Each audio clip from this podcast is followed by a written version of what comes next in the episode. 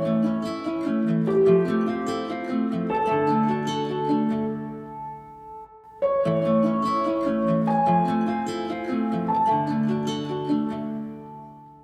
Kým v minulosti sa ľudia najčastejšie zoznamovali v práci alebo prostredníctvom spoločných známych a zoznámenie cez inzerát bolo vnímané ako niečo kuriózne alebo niečo pre zúfalcov, dnes sa situácia mení. Podľa štatistík sa dnes až 40% párov zoznamuje prostredníctvom aplikácií a celkovo sa dnes otvorene hovorí o revolúcii v partnerských vzťahoch. Ako sa menia vzťahy v dobe Tindru, aké má moderné randenie výhody a nevýhody a ako vyzerá prvé použitie a prvé rande prostredníctvom zoznamovacích aplikácií. Počúvate podcast denníka SME medzi nami, konkrétne jeho sériu Prvé. Moje meno je Sonia Jánošová, prvú lásku som stretla na ulici, manžela som zdedila po kamarátke a nikdy som sa s nikým nezoznámila prostredníctvom aplikácie. Práve preto sa dnes budem rozprávať s mladšími, ale skúsenejšími kolegyňami. Bývalou a súčasnou redaktorkou Fiči, Zuzanou Bodnárovou a Kristinou Janščovou.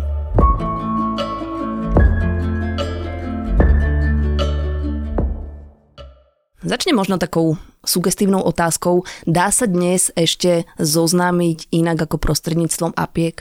Pýtam sa preto, lebo väčšina mojich známych, keď chcú nadviazať vzťah, tak v podstate už e, nič nenechávajú na náhodu a rovno inštalujú. Ako to je? Určite sa dá zoznámiť aj inak ako prostredníctvom aplikácie, ale veľké množstvo vzťahov v súčasnosti určite vzniká prostredníctvom nich. Ja napríklad osobne som sa zoznámila s priateľom cez Tinder, s ktorým sme spolu 3 roky a veľa z mojich kamarátok vo podobnom veku, čo znamená, že medzi 25 až 30 sa taktiež zoznámili so svojimi priateľmi prostredníctvom aplikácií, či už Tinderu, ale na zoznamovanie môže fungovať napríklad Instagram. Uh-huh. Čo si myslíš ty, Kristýna? Ja som sa tiež s priateľom zoznamila na ulici, ako sa hovorí, čiže nie cez zoznamovacie aplikácie, ale určite sa dá zoznamiť aj inak ako prostredstvom aplikácií, ale podľa mňa je to jednak jednoduchšie a najmä napríklad pre introvertov, ktorí jednoducho nie sú stávaní na to, že napríklad v bare oslovia niekoho alebo podobne a je to určite aj rýchlejšie. No dobre, ale tak zoznámenie v bare to bolo vždy akože vnímané skôr ako také klíše. Nestávajú sa už aj apky rovno takým klíše? Že už vlastne ani nepremýšľame, že ako sa zoznámiť inak? Ja by som to asi nenazvala kliše, ale skôr, že sa to tak normalizuje. Že už to nie je divné povedať niekomu, že ste sa zoznámili cez internet alebo že cez aplikáciu. Keď o, niekomu poviete, že ste sa zoznámili cez Tinder, tak mu nemusíte ani vysvetľovať, že čo to je, ako to funguje, teda ak to nehovoríte svojej babke. Ale už to nie je nejako stigmatizované, alebo že by sa na vás ľudia pozerali cez prsty kvôli tomu. Čo vlastne predchádzalo tejto situácii toho veľkého boomu Tinderu? Uh, viem, že na Slovensku fungoval dlhé roky pokec, ktorý má stále takú pošramotenú povesť. Čo teda predchádzalo Tinderu?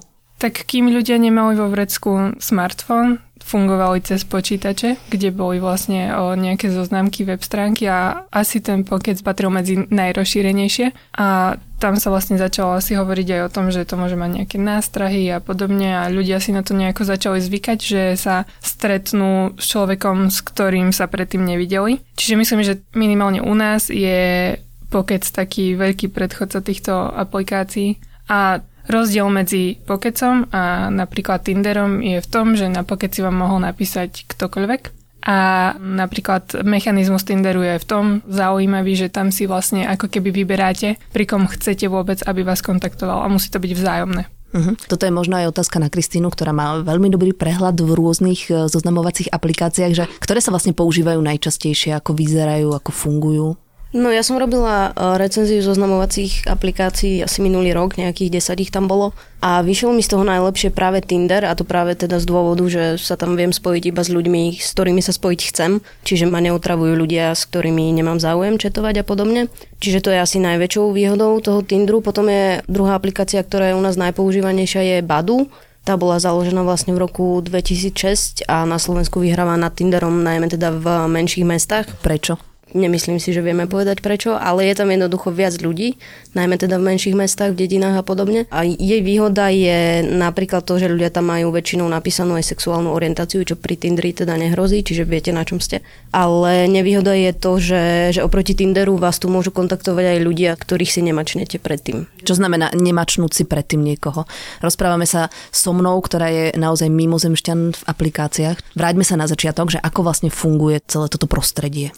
Tak tieto aplikácie fungujú v podstate na základe polohy, kde si vy viete určiť filtre, že do akej vzdialenosti si chcete vyhľadať ľudí, takisto ich pohlavie. A v podstate zobrazia sa vám profily a fotky daných ľudí, väčšinou s menom a vekom a máte tam na výber dve možnosti, že buď ich lajknete, čiže swipnete doprava, alebo ich nelajknete a swipnete doľava, čo znamená, že v prípade Tinderu, že sa vám ústne budú môcť ozvať. Uh-huh. Čiže tam vlastne ľudí e, v priebehu toho, že si pozriem jeho obrázok, tak ich pošlem buď na stranu života alebo na stranu smrti, hej? Alebo si môžeš aj prečítať, čo majú v profile aha, väčšinou. Aha, čiže... Okay, okay. čiže nie je to len podľa fotky, hej? Nie. Dobre. Čo sa píše v tých profiloch? Tak to je veľmi, veľmi rôzne, lebo ľudia si tam niekedy napíšu o sebe naozaj obšírne informácie o svojich koničkoch, alebo čo majú radi, nejaký svoj obľúbený citát, alebo že koho hľadajú, akí sú vysokí, naozaj hocičo. Niektorí to pojmu vtipne, napíšu si to tam veľmi zábavným spôsobom, čiže tam stavia skôr na ten zmysel pre humor.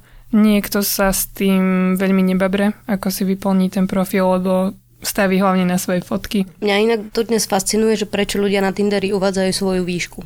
Akože každý jeden človek má výšku v profile, že prečo? Ja to viem celkom pochopiť, keďže mám 185 cm a som žena. Uh-huh, čiže nikdy by si nešla s nikým menším, hej? Práve, že absolvovala som niekoľko Tinderande aj s chalami, ktorí boli nižší ako ja. Uh-huh. Dobre, takže teraz, keď si vyfiltrujeme výšku, e, váhu, páči sa nám človek, prečítame si teda jeho profil a dáme ho do práva, že chceme sa s ním nejakým spôsobom kontaktovať. Čo sa deje potom? No, musí aj ten človek označiť, že sa chce skontaktovať s tebou a keď o, e, sa to stane, že vlastne obidvaja označíte, že sa chcete spolu kontaktovať, tak sa vytvorí práve ten meč, ktorý Kristina spomínala a o, na základe neho si môžete začať písať. Môžete si začať písať, ale nemusíte si začať písať. Čiže často sa stane, že vzniknú vám nejaké meče, ale nikdy si nenapíšete. A potom je to fakt o tom, že či čakáte, že ten druhý človek sa ozve, alebo preberiete iniciatívu a napíšete vy. Tu mi napadá ešte jedna dosť veľká téma, že čo napísať v prvej správe človeku, s ktorým ste sa teda mečli. Neviem, ja napríklad osobne mečujem väčšinou iba ľudí, ktorí majú niečo v profile, čo ma zaujíma, že nehodnotím tých ľudí iba podľa vzhľadu. A v tom prípade ten človek by mal e, v tej prvej správe nejak reagovať na to, čo má ten druhý človek v profile. Aby videl, že áno, že ho nezaujímajú iba fotky, ale zaujíma ho aj to, aký ten človek je alebo čo má rád a podobne. Čiže napríklad, ak má niekto v profile spomenuté cestovanie, tak mu môžem napísať alebo opýtať sa ho teda, kde všade vlastne bol, kde som bola ja a podobne. Akože nič viac neodradí človeka ako to, keď má v profile odkiaľ je a vy sa to na drzovku spýtate v prvej správe. Takže tak. A ešte by som dodala asi, že ľudia by sa mali pýtať konkrétne otázky, nie napríklad ako sa máš, lebo ja osobne, keď mi niekto napíše, ako sa mám, tak ani neodpíšem na tú správu. Keď prebehne nejaká tá komunikácia písaním a neodradí ťa, tak uh, ako dlho si ľudia píšu? Viem, že to je asi rôzne, ale existuje nejaký štandardný postup, že čo nasleduje potom? Podľa mňa to nie je štandardný postup. Nie, vôbec. Akože podľa mňa závisí od konkrétnych dvoch ľudí. A u mňa napríklad je to také, že ak si s tým človekom píšem viac dní a jednoducho, že si sedíme, že to nejak človek vycíti z tej konverzácie, že mi sedí jeho humor alebo záľuby a podobne, tak sa väčšinou automaticky presunieme na WhatsApp alebo Facebook. Tie správy na Tinderi sú také trošku nemotorné. Aj a... na všetkých aplikáciách v podstate. Sú také, že je tam veľa bugov, je tam veľa nepresností a podobne, že ti často ani nechodia upozornenia a podobne, takže ja vždy to switchnem na WhatsApp alebo Facebook. Ako potom dochádza k nejakému stretnutiu? Je zásada, že každý, s kým si píšete, tak akože ústi to do stretnutia alebo nie? Vôbec nie. Ani Myslím, že... vôbec. Myslím, že to je naozaj veľmi individuálne a keď niekto cíti, že sa mu s tým človekom dobre komunikuje, tak väčšinou to nejak vyplnie z toho, že tak dohodneme si stredko. Ale nemusí to byť pravidlo a niekedy si môžete dohodnúť stredko aj bez toho, aby ste si predtým e, dlho vypisovali. Jasné. A nie je napríklad trápne, že s niekým si píšete, tak ako z nejakej takej povinnosti sa stretnete? Či akože takýto typ ostychu úplne odpada? No to je dobré na tých aplikáciách, že tam vlastne odpada nejaký druh tlaku. Nie je to také, že kamaráti mi dohodili niekoho, tak sa s ním musím stretnúť, lebo to bude blbé voči. Na tých platformách vlastne každý vie, že sú tam tí ľudia na to, aby sa zoznamovali a aby si vyberali z tých ľudí. Čiže keď sa niekto rozhodne, že sa nechce so mnou stretnúť, alebo ja sa rozhodnem, že si s niekým nechcem písať, tak ten druhý človek musí akceptovať to rozhodnutie a nie je to vôbec o nejakom pocite trápnosti. Zuzka, ty si písala vlastne text o tom, ako vyzerá randenie v novej dobe a mňa tam zaujala tá vec, že keď s niekým máš prvý kontakt online, tak si o ňom vytvoríš takú predstavu, ktorá môže byť iná ako naživo. Ako to vlastne funguje, ako sa s tým vysporiadať? No to je jedno z rizik týchto aplikácií, že keď niekoho vidíte naživo, tak ho vnímate tak nejako komplexnejšie s tým, že ako vyzerá, ako sa hýbe, ako ja neviem, vonia, ako rozpráva a na tých aplikáciách máte vlastne iba nejaký statický dojem z fotiek, z toho, ako sa on prezentuje, že nevidíte tam nejaké veci, ktoré napríklad on nechce ukázať a vie ich dobre zakryť. Hoci často sa viete dostať na jeho nejaké iné profily na sociálnych sieťach, tam sa dá celkom veľa vecí overiť, ale z tých informácií, ktoré dostanete online, si môžete vyskladať dosť odlišný obraz, ako keď toho človeka stretnete. Čiže niekedy to nemusí celkom do seba zapadať, že predstavujete si, že ten človek bude nejaký a keď ho stretnete na život, tak je úplne iný. Ale to zase je riziko podľa mňa aj v inom type zoznamovania, že aj keď sa s tým človekom stretnete naživo, tak môže byť na tom prvom rande úplne iný, ako bude o rok. Tinder, ale nie iba o randení. Na čo všetko sa vlastne akože Tinder ešte používa? Tak ja mám skúsenosti s tým, že ľudia používajú Tinder jednak na to, aby si teda našli vzťah, seriózny vzťah, ďalej aby si našli sex, čo je teda, že ide jedno s druhým zrejme, ale používajú ho aj na zoznamenia a nájdenie si nových že kamarátov, keď idú do nového mesta alebo podobne alebo taktiež keď chcú iba sprievodcu mestom alebo tak a už akože v poslednom roku mám pocit, že na Tindri aj na Badu sú ľudia, ktorí si tam riešia biznis, napríklad fotografi, čo hľadajú modelky alebo niečo podobné. Čiže nie je to len primárne o zoznamovaní.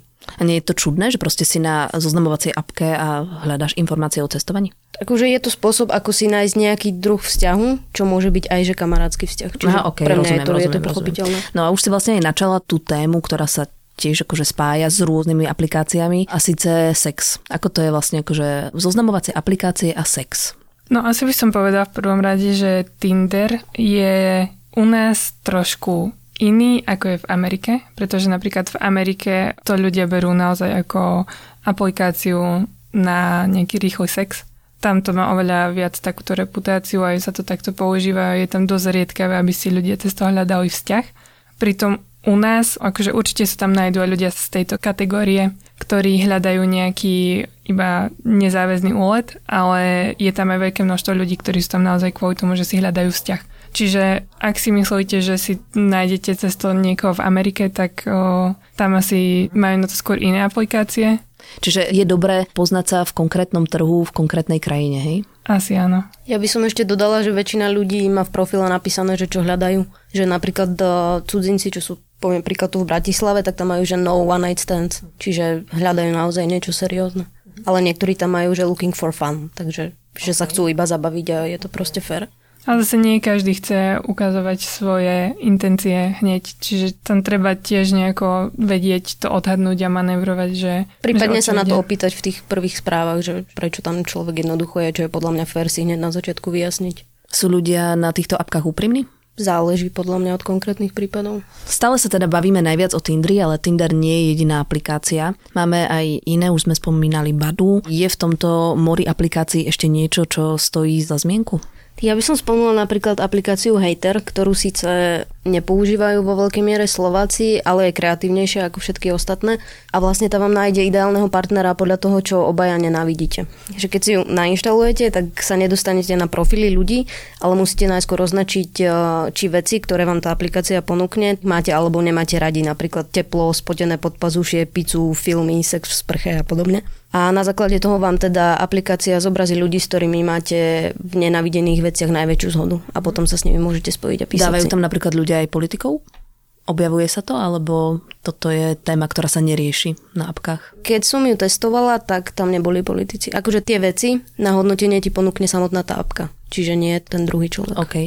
Potom by som ešte spomenula aplikácie pre LGBTI komunitu. U gejov je to teda známy Grindr, a u lezieb je to aplikácia Her. Tieto aplikácie fungujú úplne rovnako ako Tinder? Tak pri týchto dvoch aplikáciách je zaujímavé to, čo teda môže byť viac menej asi nevýhoda, že vás môžu otravovať aj ľudia, o ktorých neprejavíte žiaden záujem, čiže tam sa nemusíte tzv. mečnúť. Ale inak sú tie aplikácie obidve fajn, najmä preto, že keď neviete, ako toho druhého osloviť, keď už máte ten meč, tak e, to vybavia za vás a ponúknú vám do tej konverzácie otázku, na ktorú môžu odpovedať obidvaja ľudia a na základe toho sa môžu rozprávať potom.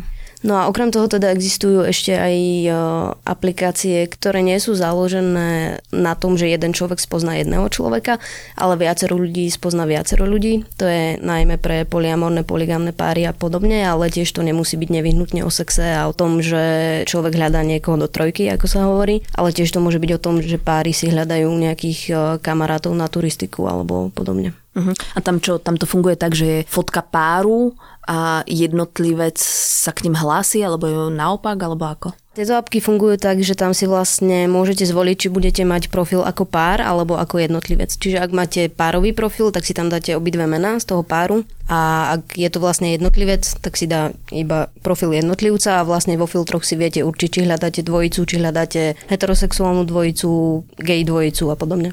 Ale takúto funkcionalitu má vlastne už pridanú aj Tinder, že sa tam dokážu zaznámiť napríklad skupiny priateľov, že kamarátky a s nejakými chalanmi s inou skupinou a podobne. Celý čas sa bavíme vlastne o týchto aplikáciách, ako keby fungovali iba pre mladých ľudí, ale ono to tak asi nie je.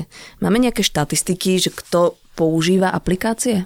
Tak podľa veľkého prieskumu firmy Global Web Index z roku 2018, ona sa vlastne, táto firma venuje prieskumu trhu a robili veľký prieskum o zoznamovacích aplikáciách a zistili, že 75% používateľov je mladších ako 30 rokov a 90% používateľov je mladších ako 40 rokov. Čiže môžeme povedať, že so stúpajúcim vekom klesa počet ľudí, ktorí teda tie aplikácie používajú.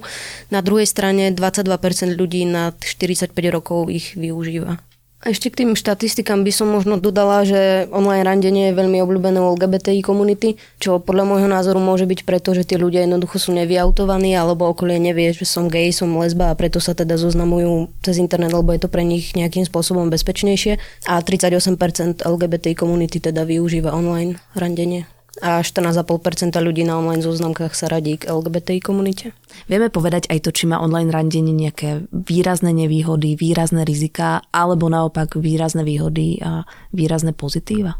Tak tým nevýhodám je to veľmi podobné ako pri každom zoznamovaní cez internet alebo nejaké rande na slepo prvom rade si treba dávať pozor na bezpečnosť, akože stretávať sa na nejakých verejných miestach, nie hneď si toho človeka pozývať domov. Stále tam hrozí, že ten človek môže byť nejaký psychopat, alebo čak boli také prípady, kedy niekoho zabili alebo tak, ale to je naozaj veľmi ojedinelé a nestalo sa na Slovensku. Ale to sú také tie bežné bezpečnostné zásady, ktoré by človek mal dodržiavať, keď sa ide stretnúť s niekým neznámym. Potom je tam také riziko nejaké sklamania, že máme nejaké očakávania od toho rande a zistíme, že napríklad, že tam vôbec nie je žiadna chémia, hoci sme si skvele písali a že s tým človekom by sme sa nechceli stretávať ďalej.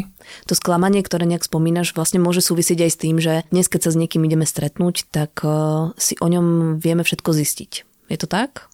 Neviem, či všetko, ale pri mnohých ľuďoch sa toho dá zistiť dosť veľa. Stále to závisí od úrovne toho, koľko toho sebe majú zverejneného, ale v profiloch na zoznamovacích aplikáciách sa často dá prepojiť aj nejaké svoje sociálne siete, napríklad Instagram alebo Facebook. Čiže z Tinderu rovno smerujeme na Facebook človeka, hej? Je možné si nájsť toho človeka, pretože vlastne fotky na Tinder si ťaháte z Facebooku Čiže tam si vlastne zverejňujete tie fotky, ktoré máte aj na Facebooku zverejnené, že často je to napríklad profilová fotka, alebo sú tam nejakí spoloční kamaráti, alebo napríklad tým, že Facebook a Instagram sú prepojené, tak cez Instagram sa tiež viete dostať nejako k Facebooku. Akože dnes má veľa ľudí, mladých, dosť veľa zručností internetových, aby si našli naozaj veľa informácií o druhom človeku.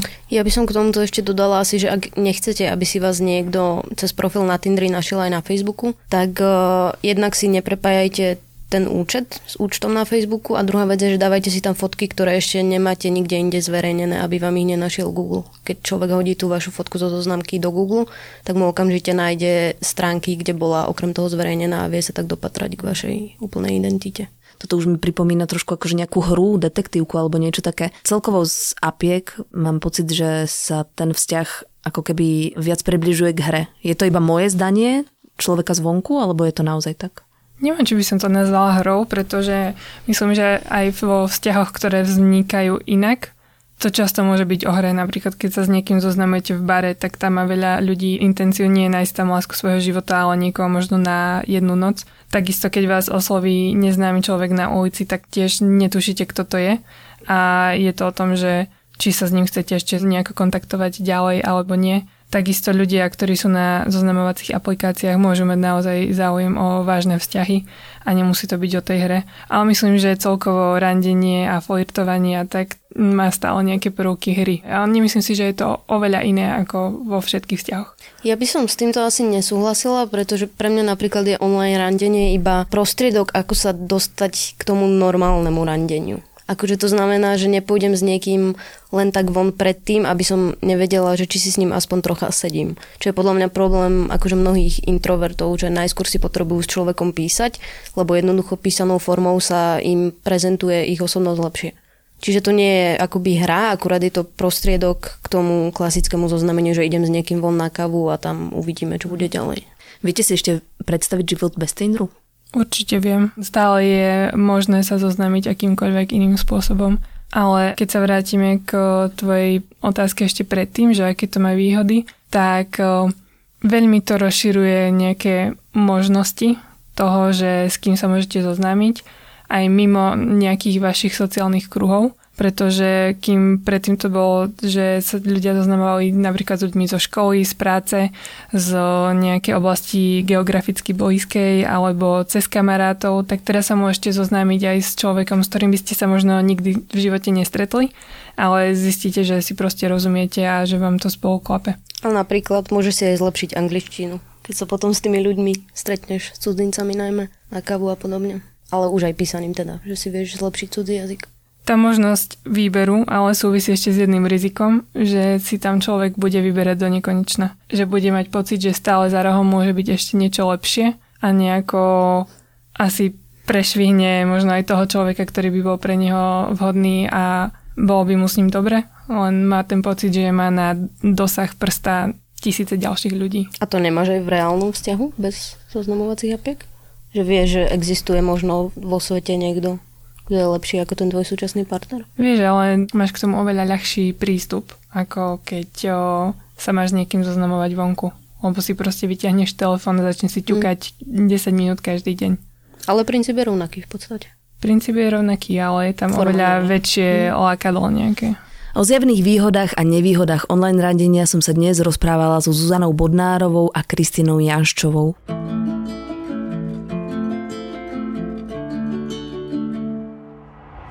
Podcast Medzi nami a jeho séria Prvé vychádza každý týždeň v útorok. Odoberať ho môžete vo svojej podcastovej mobilnej aplikácii na platforme Google Podcasty, Apple Podcasty a Spotify.